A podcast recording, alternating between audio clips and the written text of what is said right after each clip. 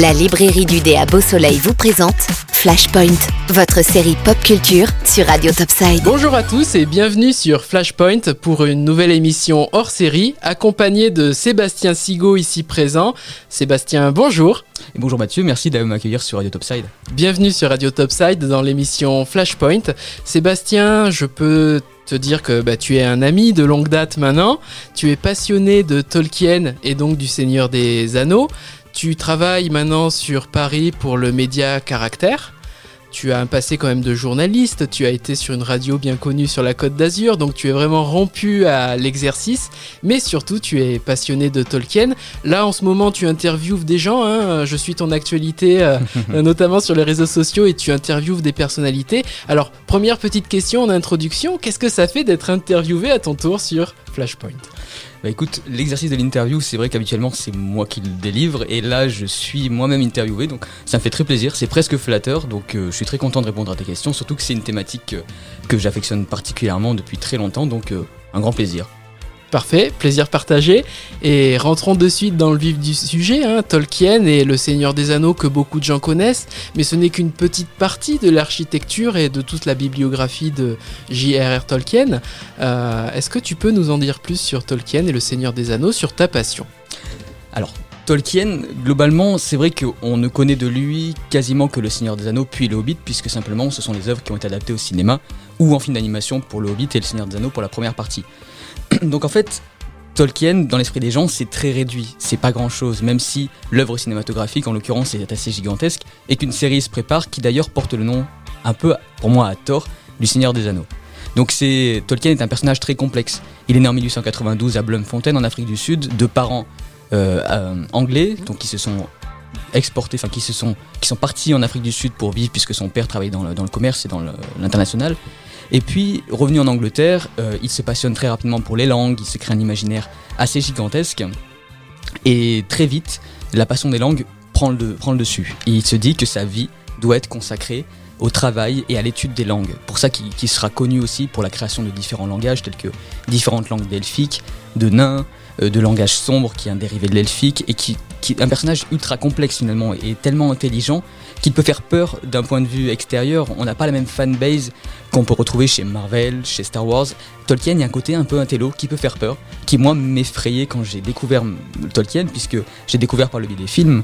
Et à l'époque, euh, j'avais 10-11 euh, ans, comme tout le monde le découvrait en, 2000, en 2001 au cinéma. Et je me suis dit, mais alors, est-ce que derrière le Seigneur des Anneaux, il y a d'autres choses qui vont me plaire? Et j'ai commencé à lire. D'abord le Hobbit, puis ensuite euh, le Seigneur des Anneaux. Et après, je me suis détaché de tout ça pour aller dans des œuvres plus complexes, comme le Silmarillion, qui concerne un peu la mythologie de tout l'univers lié à Tolkien. Donc voilà, c'est quelque chose d'assez d'assez grand, qu'on n'imagine pas forcément quand on connaît que le Seigneur des Anneaux, puisque l'histoire du Seigneur des Anneaux, si on le rappelle, c'est l'histoire de Frodon, Sake, qui hérite de l'anneau de Bilbo, qui est son cousin et non son oncle, comme le disent les films. Et son périple, sa quête, est simplement un cheminement de plusieurs mois pour arriver à le détruire dans l'anneau, dans le, volcan où il a été forgé par un seigneur des ténèbres du nom de Sauron. Et on suit en fait sur plusieurs mois, vraiment bien coupé pour, en faire un film de plusieurs films de 3 heures, et euh, on découvre cette quête. Mais derrière ça, on apprend dans la mythologie d'où vient Sauron finalement, d'où vient cet anneau, euh, à quel moment il a été créé, puisque finalement l'histoire se déroule dans le troisième âge, dans le, Seigneur des Anneaux, et il y a deux âges avant ça. Il y a le deuxième âge et il y a le premier âge qui est quasiment mythologique, puisque le Silmarillion, qui est un, ouvrage très complexe, est vraiment une œuvre, une œuvre mythologique.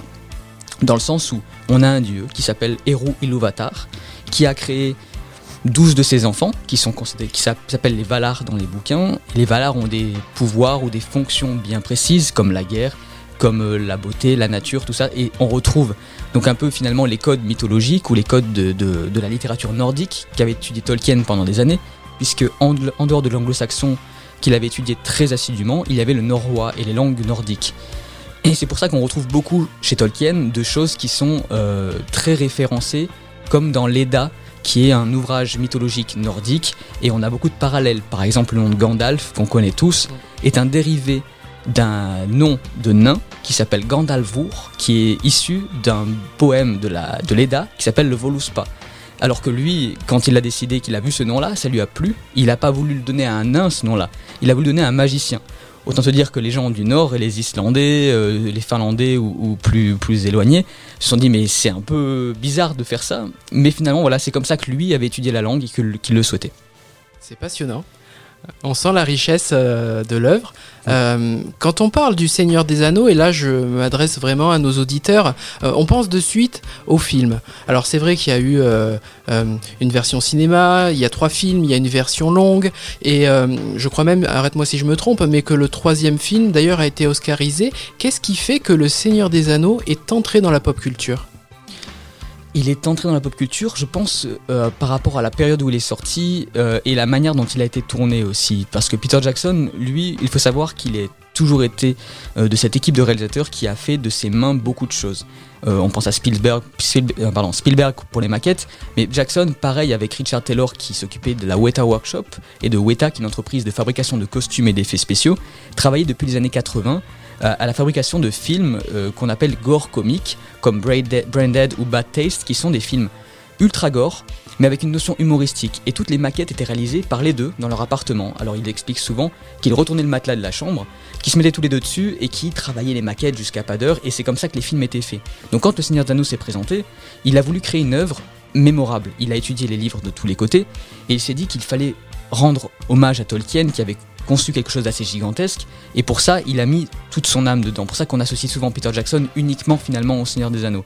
Et son travail a été finalement de réaliser des costumes euh, qui n'étaient pas euh, juste faits en effets spéciaux. Il a été intégralement réalisé euh, des codes de mailles à la main, il a été fait des, maquillages pour les orques et les urukai, donc les créatures un peu démoniaques et, des ténèbres, il a été fait des maquillages absolument gigantesques, des costumes en latex très, très proches. La CGI finalement a servi qu'à certains personnages comme Gollum ou autres, ou alors vraiment des, des mises en scène de décors un petit peu amplifiés dans des lieux de tournage qui existent, puisqu'il a tourné en Nouvelle-Zélande, qui est un lieu absolument incroyable pour y avoir vécu pendant une année. Et ce lieu se prêtait à haut tournage, donc dans la comté. la comté, faut savoir, par exemple, pour, la petite anecdote, c'était un terrain privé qu'il a survolé en hélicoptère euh, comme ça, en se baladant. Il a survolé toute la Nouvelle-Zélande pour savoir où il pouvait tourner. Il passe au-dessus de cet endroit, il descend, il va voir le fermier qui y habite, il dit voilà, j'aimerais bien tourner dans cet endroit-là, comment on peut faire? Il dit bah si vous voulez, moi je vous cède euh, la, partie euh, de mon terrain, vous y faites ce que vous voulez. Il a fait 37 trous de Hobbit et c'est l'armée néo-zélandaise qui a fait le chemin de terre qu'il a un peu damé pour que les véhicules de tournage puissent y accéder et finalement deviennent, après, le, après avoir été un lieu de tournage, un lieu qui se visite aujourd'hui et que les gens apprécient énormément puisqu'ils retrouvent l'ambiance qu'il y a dans les films. Donc c'est ça, c'est tous ces événements, tous, toutes ces créations vraiment manuelles, cette manière de tourner avec des nouvelles caméras, avec euh, finalement des trucages images, et donc la manière de tourner, et pas des trucages visuels qui vieillissent mal.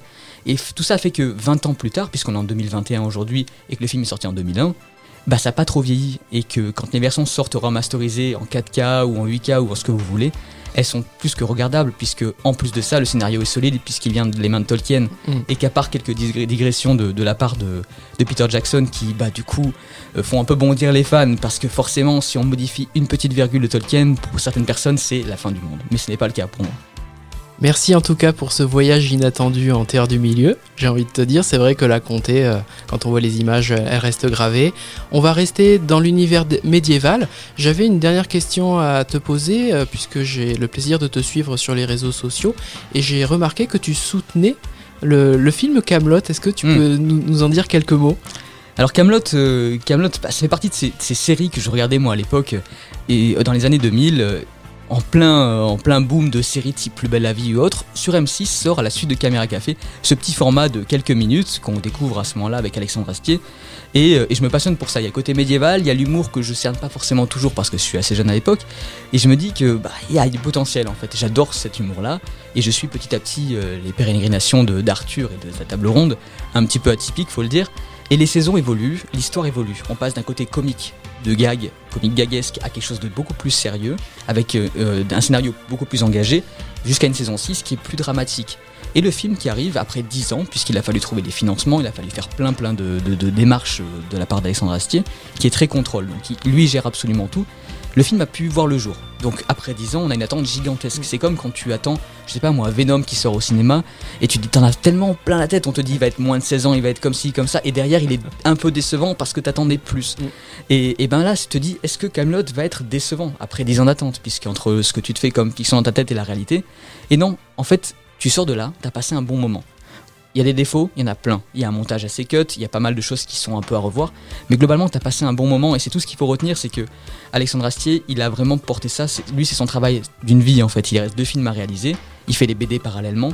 Il y a plein de choses encore à voir. Là, il est dans un, dans un film qui est avec une tendance assez comique, qui rappelle un petit peu les premiers livres, parce qu'il appelle ça des livres et pas des saisons, de la série Camelot. Mais une fois que le comique est passé, on va rentrer dans un peu plus sombre, un peu plus creusé. Et on sait que, connaissant Alexandre Astier, ça va être dramatique. Et l'histoire de Roi Arthur, finalement, est assez dramatique pour le, pour le personnage. Donc oui, suivez Camelot, et puis même si vous n'avez jamais vu Camelot, le film, je pense qu'il est quand même assez, euh, assez référencé. Donc peut-être pas la solution, mais plongez-vous un petit peu dans les premiers livres, Mm. 1, 2, 3, et Mm. sinon attaquez directement la saison 4. On peut découvrir un peu plus de la série, et on rentre dans le sérieux. Et la saison 6 est, est un retour dans le passé qu'il faut absolument voir, selon moi, pour accéder vraiment bien au film. Beaucoup de passion, On essaye. beaucoup de passion. Mais je pense que c'est ce qui t'a conduit aussi à faire ton émission, c'est la passion. Donc, Exactement. euh, tu sais très bien de quoi je parle. Exactement, la pop culture. Je voulais finir sur une citation euh, du Seigneur des Anneaux. Alors ce n'est pas euh, non, vous ne passerez pas ou Mhm. fuyez pauvre fou, ce serait trop facile. Mais je vais te, te dire une citation que j'apprécie beaucoup et tu vas me dire si tu reconnais le personnage. hein. C'est vrai qu'il y a 9 heures de film, donc je ne t'en voudrais pas si tu ne sais pas qui c'est. Euh, il y a du bon dans ce monde et il faut se battre pour y arriver. Euh, c'est Sam qui dit ça à Frodon euh, à la fin des deux Tout tours. ça. Parce que Frodon, ça. Frodon est en conflit avec lui-même et l'anneau qu'il porte. Et à ce moment-là, il perd pied. Et Sam le raisonne et il voit le monde qui se détruit autour de lui. Et il dit à Frodon que c'est bien de se battre, c'est bien ce qu'ils font, puisque derrière, il y a de l'espoir, il y a un monde nouveau qui peut se présenter et pas simplement les ténèbres. Donc Sam est un personnage très très important, et pour Tolkien, et pour globalement l'histoire du Seigneur des Anneaux. J'avais évité et j'avais hésité pardon avec la citation euh, de Frodon qui était euh, Gandalf le Mordor c'est à droite ou à gauche? Et j'ai préféré cette citation euh, que je trouve beaucoup plus Voilà. parlante notamment euh, par les temps qui courent. Sébastien merci beaucoup de ta venue. J'espère qu'on aura l'occasion de se revoir peut-être euh, le 25 mars hein, c'est le Tolkien Day il me semble. Oui. Donc euh, Absolument, et puis globalement, ce qu'il faut retenir, c'est que le septembre 2022 va être aussi la sortie de la série. Euh, Sur la Amazon, série Amazon, donc ce sera encore un moyen de parler euh, de, de la, du Seigneur des Anneaux et de Tolkien. Donc si jamais tu veux en reparler à ce moment-là et qu'on en parle, on débriefe un petit peu de cette série, il n'y a pas de souci, je le ferai avec grand plaisir. Paris tenu. Merci Sébastien. Merci à toi. À très bientôt, chers auditeurs. On se reverra pour la suite. La librairie du dé vous a présenté Flashpoint, votre série pop culture sur Radio Topside. La librairie du dé, 4 avenue du Général de Gaulle à Beau Soleil.